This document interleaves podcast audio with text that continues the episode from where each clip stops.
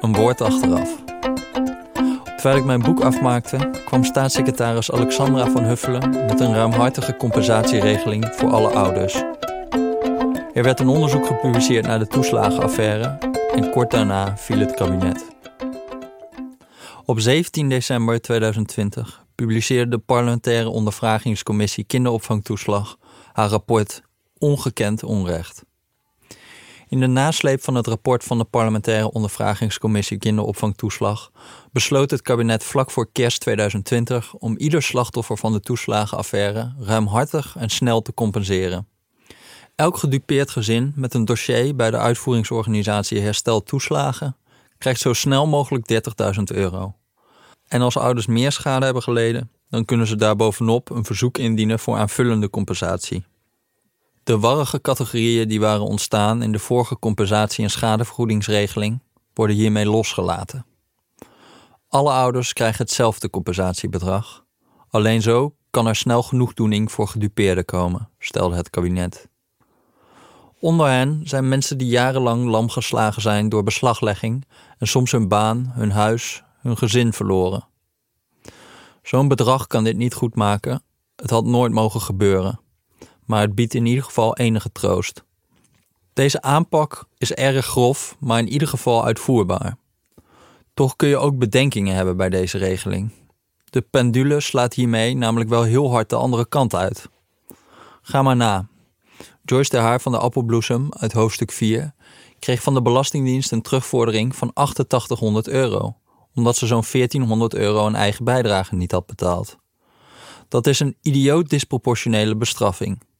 Wel kreeg haar gezin een persoonlijke betalingsregeling bij de Belastingdienst, waardoor ze twee jaar lang 200 euro in de maand moest betalen en na 4800 euro van haar schuld verlost was. Maar onrecht blijft het. Nu gun ik Joyce best 30.000 euro, maar is het niet ook wat bevreemdend dat iemand die geen eigen bijdrage heeft betaald aan de oppassende schoonouders 30.000 euro krijgt, terwijl ouders die hun eigen bijdrage keurig hebben betaald aan de kinderopvang helemaal niets krijgen? Er zijn 12.330 gedupeerden bekend bij de uitvoeringsorganisatie Herstel Toeslagen van de Belastingdienst. Geschat wordt dat het er in totaal zo'n 20.000 zullen zijn. De uitvoeringsorganisatie Herstel Toeslagen heeft vastgesteld dat hiervan 430 ouders in een schrijnende situatie verkeerden. Zij werden eind 2020 al versneld geholpen. Er zijn door de jaren heen meer gezinnen geweest die in een uiterst schrijnende situatie verkeerden. Maar de dossiers van de overgrote meerderheid lijken meer op dat van Joyce. In de Dadim-zaak was de gemiddelde terugvordering per ouder bijvoorbeeld 10.357 euro. Die 10.000 euro zal lang niet in alle gevallen volledig terugbetaald zijn. Bij de meeste van deze ouders was geen sprake van opzetgrove schuld, zodat deze ouders, net als Joyce van de Belastingdienst, een betalingsregeling kregen en na twee jaar maximaal aflossen het resterende bedrag kregen kwijtgescholden. Kortom, waar is de compensatie van 30.000 euro precies op gebaseerd? Waarom niet 5.000 euro, 10.000 euro of 15.000 euro onvoorwaardelijk uitkeren en mensen voor wie dat niet toereikend is zich laten melden? Waarom geen informatie over de omvang van de terugvordering bij ouders gebruiken, zodat de verhouding iets minder scheef is?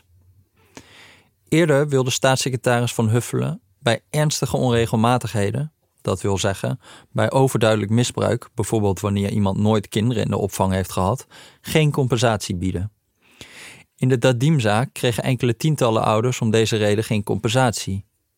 Ook dit voornemen is nu losgelaten. Zoals staatssecretaris Frans Wekers in 2013 waarschuwde dat de goeden zullen lijden onder de kwade, zo waarschuwt staatssecretaris Van Huffelen nu voor het omgekeerde. De kwade zullen profiteren van de goede. Doordat we kiezen voor een spoedige uitbetaling van een bedrag ineens, zullen er ook ouders tussen zitten die bij een volledige behandeling niet of niet geheel recht op dat bedrag hadden gehad, schreef Van Huffelen in haar Kamerbrief van 22 december 2020. Deze risico's nemen wij bewust. Het tempo waarin ouders tot dan toe gecompenseerd werden was tergend traag. Maar laten we ons bij deze daadkrachtige handreiking wel realiseren dat het publieke sentiment grillig is. Zelfs ouders van de appelbloesem, zoals Joyce, die misschien fouten maakten, maar niet fraudeerden, konden tien jaar geleden op weinig begrip rekenen. Bijvoorbeeld toen zij zich met hun sores melden op het forum van consumentenprogramma Radar. Een van de reacties op het forum. Nu niet zeuren mensen, het moet niet gekker worden. Kinderopvangtoeslag incasseren via de Belastingdienst, het betalen aan oma en dan terug ontvangen via een schenking. Ja, hallo. En dan hopen dat het nog goed gaat ook. Terugbetalen en met rente. Hop, ik betaal braaf belasting en moet dat dan gieten in de handjes van ouders met een schenkingsconstructie? Mooi niet. We hebben als samenleving onze slachtoffers het liefst puur en foutloos, zodat we ons niet met grijstinten hoeven bezig te houden. Maar als we alleen mededogen kunnen opbrengen voor mensen die onbezoedeld zijn, met mensen die geen enkele regel hebben overtreden, dan is ons mededogen weinig waard. In de toeslagenaffaire raakte de verhouding tussen vergelding en vergrijp volledig zoek. Dankzij dit soort opgeheven vingers werden mensenlevens ontwricht en gezinnen jarenlang in armoede gestort. Ja, ik heb mijn twijfels bij de huidige compensatieregeling. Of de regeling niet te ver doorslaat en of er geen alternatieven te bedenken waren die iets minder grofmazig waren.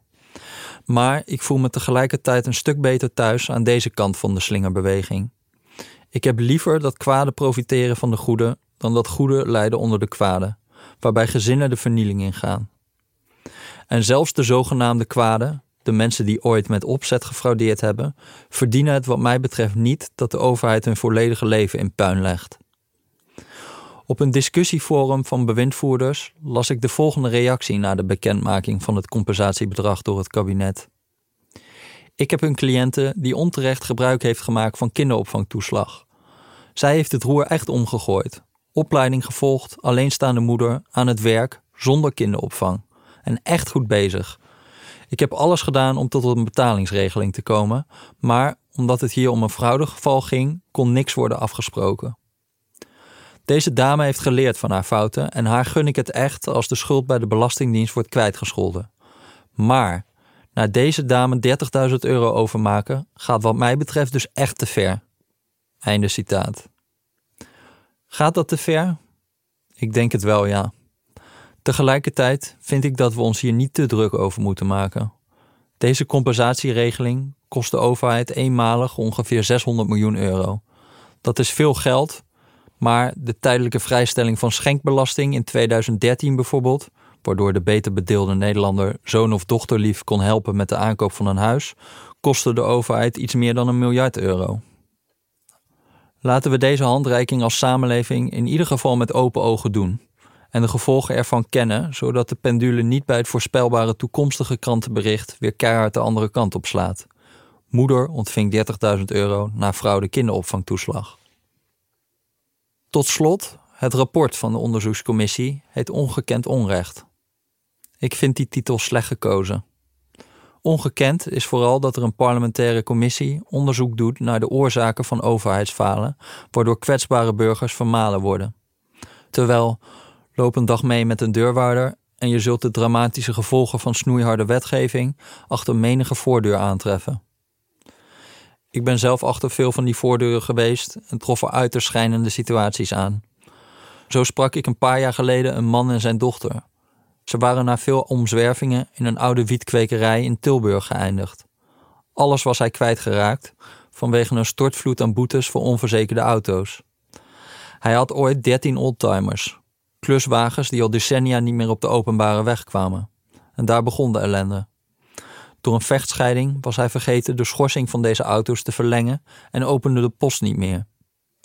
De computers van de Rijksdienst voor het Wegverkeer spuwden 13 boetes uit, elke drie maanden weer. De teller stopte pas bij 47 boetes van bij elkaar zo'n 63.000 euro. Hij moest 86 dagen de gevangenis in omdat hij zijn boetes niet kon betalen. Twee keer moest hij gedwongen verhuizen met zijn twee schoolgaande dochters om te eindigen in een woning zonder gas, water en licht. Deze man krijgt geen compensatie. Net als die andere duizenden burgers die de gevangenis in moesten omdat ze een verkeersboete niet betaalden, de tienduizenden mensen die een enorme boete kregen dankzij de fraudewet, de tienduizenden die door PGB-wetgeving zijn gedupeerd. Het lijkt mij een opdracht aan ons allen om ook zulk onrecht nooit ongekend te laten om te voorkomen dat onze overheid ooit opnieuw zo hard optreedt, welk werk wij ook doen. Amsterdam, 11 januari 2021.